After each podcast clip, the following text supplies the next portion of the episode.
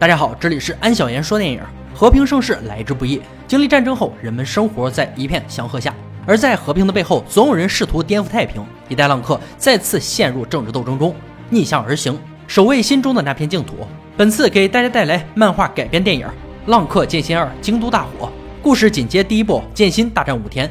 为社会拔出一颗毒瘤后，整个京都迎来了真正的太平盛世，人们安居乐业。随着时代进步，所有人都生活在一片祥和中。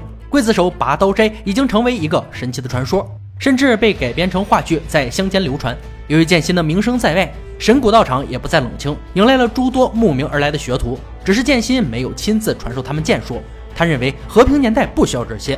而神谷勋看到神谷道场没有在自己手上继续落败。父亲的心血能够延续，一脸骄傲。这一切随着一位军官的到来改变了一切。内务大臣大久保利通要求见剑心一面，此人是明治政府最厉害的人物。大久保告诉剑心，志志雄在京都暗潮涌动。志志雄是刽子手拔刀斋的后继者，也就是另一个从事暗杀行动的人。剑心挥剑在鸟羽服战斗的时候，志志雄也在那里战斗过。作为维新者亲手培养的暗杀者，不管是剑法还是聪明程度，都和剑心极为相似。唯一不同的是，芝志雄心狠手辣，嗜血如命，不管对同伴还是弱小，毫无怜悯之心，并且野心极强。维新者深知留下此人，日后必被其反噬，而新政府要保全正当形势的颜面，因此上演一出卸磨杀驴。战争胜利后，将志志雄杀害，并在尸体上撒满汽油，毁尸灭迹。好好做个人不好吗？非要作孽。而志志雄命不该绝，他竟然从死人堆里爬了出来。组织的残害加上天性使然，志志雄已经是一个满心仇恨的恶魔。这之后，他潜伏在京都的地下社会，收拢了大量嗜血的战士和厌恶和平的商人，组成一支强大的队伍，伺机而动，企图颠覆维新政府。大久保派出的讨伐队已经被全部歼灭，而新政府的根基还未完全稳定，更不能让西方国家知道日本正在发生内乱。如果此时声势浩大的对抗志志雄，定会引来更复杂的斗争。唯有暗杀才是上上之策。目前唯一能和志志雄抗衡的只有剑心。但是兔死狗烹，剑心对他们的做法无法忍受。大久保也不急于要答案，给了剑心一周的时间考虑。如果剑心答应，会赦免高和会制作快乐粉的罪行。听着好像又有点威胁的意思呢。佐之助打心底里瞧不上明治政府做的龌龊事，三番五次的警告剑心不要插手。大久保的宏图大业还没有来得及施展，就被志志雄的手下杀死，并将大量讨伐队人员的尸体送到内务府。这已经不是挑衅，而是在宣战。剑心看到院子里摆满了尸体。死者的家人无助的哭喊，讨伐队的男人们死去，只剩下女人和幼儿。他们以后的生活该如何继续？正当剑心犹豫的时候，大罗也找到他。京都之战，希望能和剑心一起捍卫正义。这一去，剑心也许会变成多年前的刽子手拔刀斋。但相比人们再次陷入水深火热的战斗，剑心还是选择守卫着来之不易的安宁。次日，剑心不顾神谷勋的阻拦，踏上了前往京都的路。得知剑心一声不吭、拍拍屁股走人的消息，脾气火爆的佐之助炸了毛。这家伙虽然性格粗犷，内心却是侠骨柔情。他不允许剑心独自一人去冒险。当他骂骂咧咧追赶剑心的时候，遇到一神秘男人，询问剑心行踪无果后，把佐之助一顿锤。此人功夫深不可测，一向嚣张的佐之助被打得毫无还手之力。若不是高和会及时赶到，佐之助小命休矣。而剑心在赶往京都的路上，随身佩戴的剑被阿操偷走。禁刀令颁布这么久，剑心还是随身携带，必是宝贝。阿操想卖掉此剑换取路费，两人争夺中，剑心不愿和女流之辈动手脚，一直退让，直到阿操看到是一把逆刃剑后还给了他。随后，一个满脸是血的小男孩冲了出来，祈求两人救救他哥哥。离他们不远处就是被志志雄控制的新月村。小男孩的哥哥泄露了村子里的情报，被志志雄发现，打成重伤。他临死前把小男孩托付给剑心。当男孩带着剑心两人回到村子的时候，发现父母被吊死在大树上，以儆效尤。一夜之间，男孩失去了所有的亲人，成了孤儿。男孩要冲上去报仇的时候，被剑心拦下。羽翼未满，冲动只会赔上自己的性命。志志雄视人命为草芥，剑心忍无可忍。剑心把男孩交给阿操看管后，和志志雄的手下开战。这些虾兵蟹将只有欺负无辜百姓的能力，对抗剑心简直是以乱击石。几分钟之后，这些人被打得屁滚尿流，全部如同虾米一样蜷缩在地上。剑心的身手让阿曹和男孩目瞪口呆。当剑心想把男孩的父母放下来的吊唁的时候，一直躲在暗处的村民们出来阻止。他们担心这样会招来志志雄的报复，屠杀整个村子。相比志志雄的残忍，人性的冷漠更让人觉得可怕。另一边的院子里，剑心见到了志志雄，他全身肌肤被烧伤，包裹的像个肉粽子。他正在用人血喂养一把名为长增迷虎彻的宝剑。自从经历死亡后，志志雄的内心早已变得黑暗。他信奉弱肉强食，适者生存，信任就是刀柄递出去后死的就是自己。这个世界除了自己，他不再相信任何人。剑心看到志志雄如此执迷不悟，他不允许志志雄为一己私利让无辜百姓流血，挥刀准备和志志雄做个了断。而志志雄看到剑心的逆刃剑后，无心与之交战，他让自己的得力干将宗次郎应战。宗次郎正是结束大久保性命的人，此人长相英俊，人畜无害的笑容下隐藏着狠辣，并且相当智慧，步伐极快，剑法也毫无规律。剑心一时间无法应对，只能使出绝招拔刀术，而宗次郎也摆出了同样的姿势，两人同样出刀。剑心的逆刃被宗次郎一分为二，剑心保持着拔刀术的姿势，久久没有起身。拔刀斋在江湖上从未有过战败记录，这次他输了，输给了无名之辈。剑心看着断刀，从未有过的挫败感涌上心头。而志志雄已经准备了大量军火，他吩咐宗次郎召集十本刀归位，颠覆维新政府即将拉开帷幕。另一边，左之助的脸经过多天的休养，仍然肿得像猪头。他再也按捺不住，扛着他两米长的斩马刀去找剑心。临走前，高和惠把疗伤药交到他的手里，两人的眼神里似乎能看到了爱情的火花。神谷勋也不再继续等待，踏上了京都之路。剑心这边，他被阿操强拉硬拽带回家，见到了他的爷爷老者。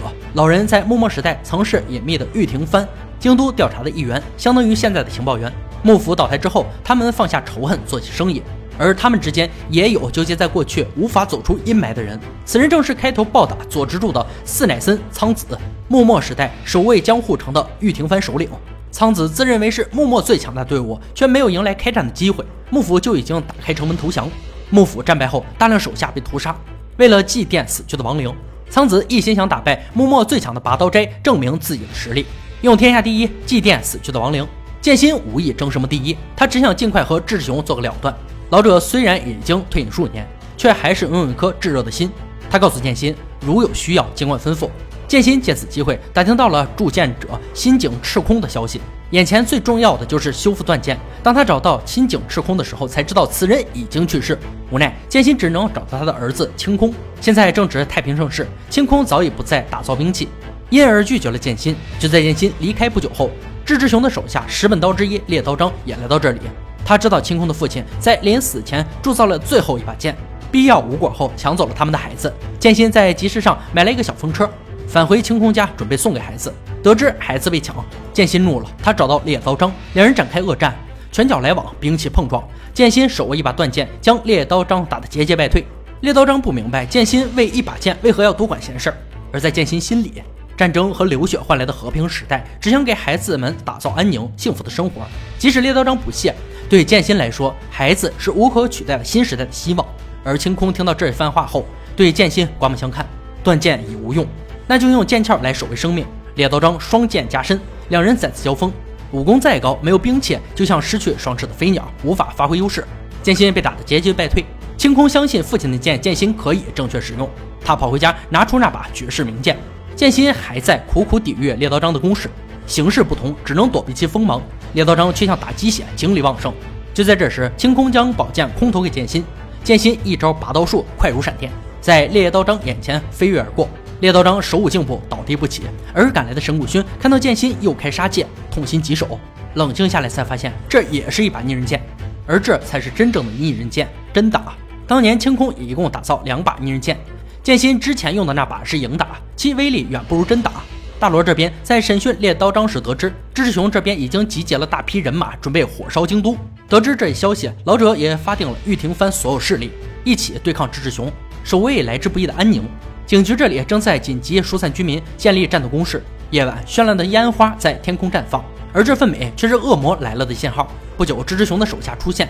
他们所过之处火光冲天，随即开始了一场恶战，现场一片混乱，双方人数众多混打在一起，远远看去分不清敌我，只有兵器的撞击和倒地的尸体。剑心首当其冲，一把逆刃剑快如闪电，剑光闪过，无人能敌。